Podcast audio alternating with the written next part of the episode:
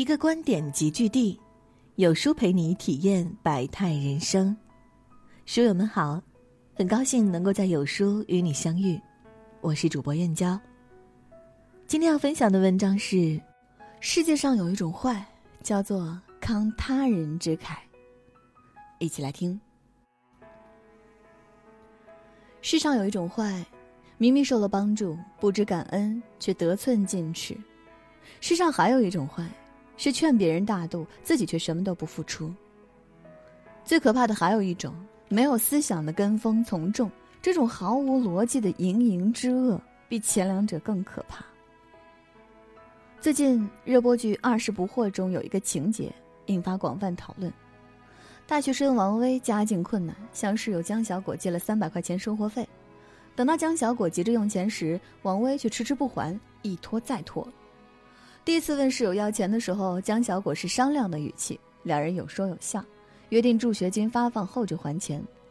第二次在商场看到王威买了新衣服和鞋子，正常人的思维，既然你有钱买衣服，那么肯定有钱还我。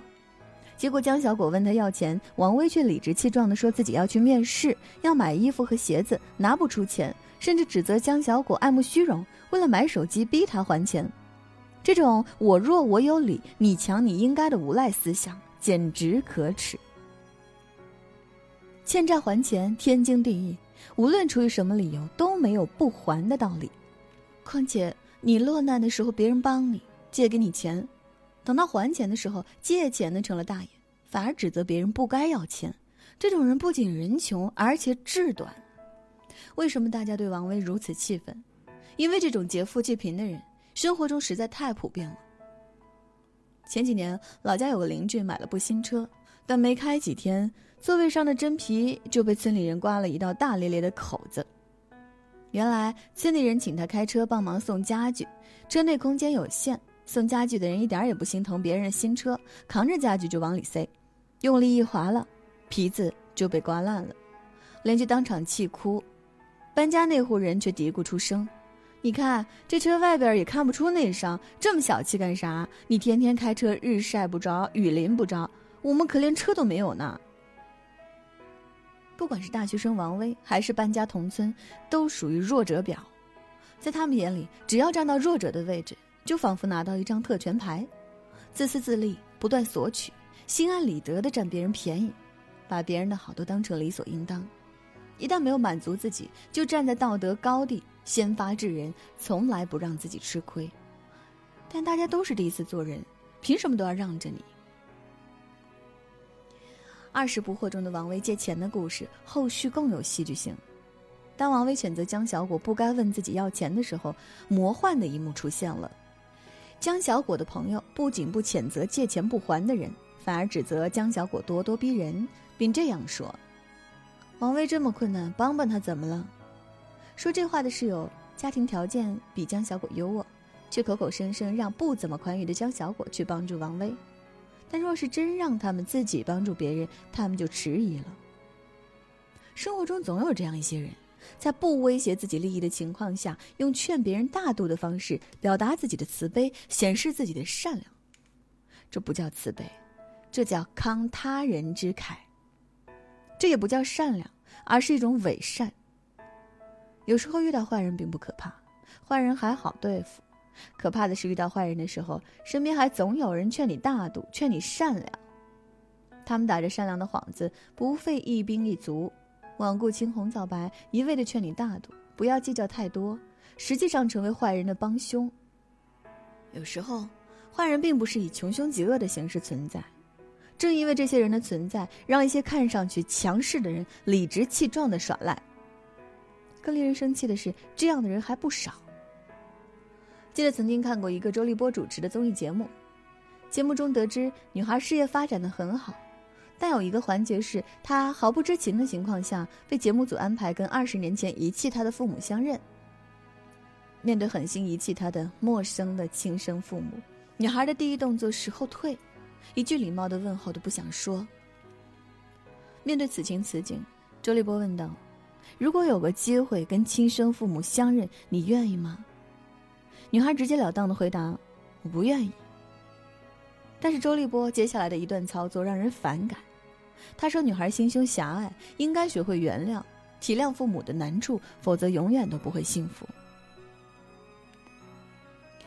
有一话很有共鸣：“不知别人的苦，别劝人大度。”时刻明白一个道理：善良应该是严于律己、自我约束的要求，而不该站在高地上要求别人如何行事的标准。不得不承认，集体是无智的。有人说什么，很多人就会重复什么，没有独立的思考能力，只会人云亦云。电视剧《二十不惑》最魔幻的是，当王威跟江小果借钱的事儿发酵到网上，网上言论公然分成两队。反对江小果的人在网络上对他进行网络暴力，欠债还钱天经地义，这样朴素的道理，还是有很多人拎不清。只会听从别人的声音，站在道德的高地，双手一插，指责别人为何不大度、不善良、不显示自己的伪光正。他们不用付出什么，动动嘴皮子而已。三十而已，幼儿园小朋友癫痫病发作那一集，其他家长跟木子妈妈沆瀣一气，本质上就是一种从众心理。有一次，幼儿园举办活动，顾家特意给每个小朋友做了糖人蛋糕。就在大家正其乐融融分蛋糕的时候，有个小朋友突然倒地，口吐白沫，场面一度混乱。事后，幼儿园家委会会长木子妈妈便撺掇家长让楠楠退学，很多家长便跟风附和，没有人提出反对，还是顾家站出来反对，表示愿意楠楠留下来上课，事情才出现了转机。乌合之众里有这样一句形容他们：人一到群体中，智商就严重降低。为了获得认同，个体愿意抛弃是非，用智商去换取那份让人倍感安全的归属感。从众很容易，坚持自己总是很难。但每种行为都会付出相应的代价。当有一天，当自己成为风暴中的主角。被人颠倒是非、乱泼脏水的时候，希望他们记得自己曾经的跟风和盲从。郭德纲说过一句话，很多人深有同感。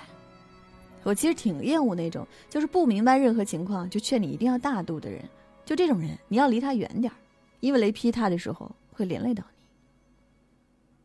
不管是以弱者自居，理所应当的占别人便宜却让人大度，还是以圣母自居，站在道德高地上劝别人大度，还是听风就是雨，人云亦云的劝别人大度，前两者是恶者之恶，圣母之恶；后者是平庸之恶。就像有句话这样说的：“不要以太阳的名义，黑暗在公开掠夺。”真正有修养的人，从来不会用道德的名义要求评价他人。所有的标准都是指向自己，强迫别人的善，不分青红皂白的劝人大度，毫无辨别能力的跟风绑架，往往比真正的作恶更令人觉得可怕。我们能做的是识别伪善，严以律己。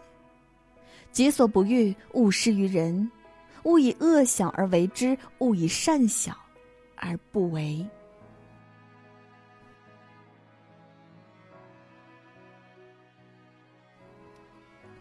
今天的文章就跟大家分享到这里啦。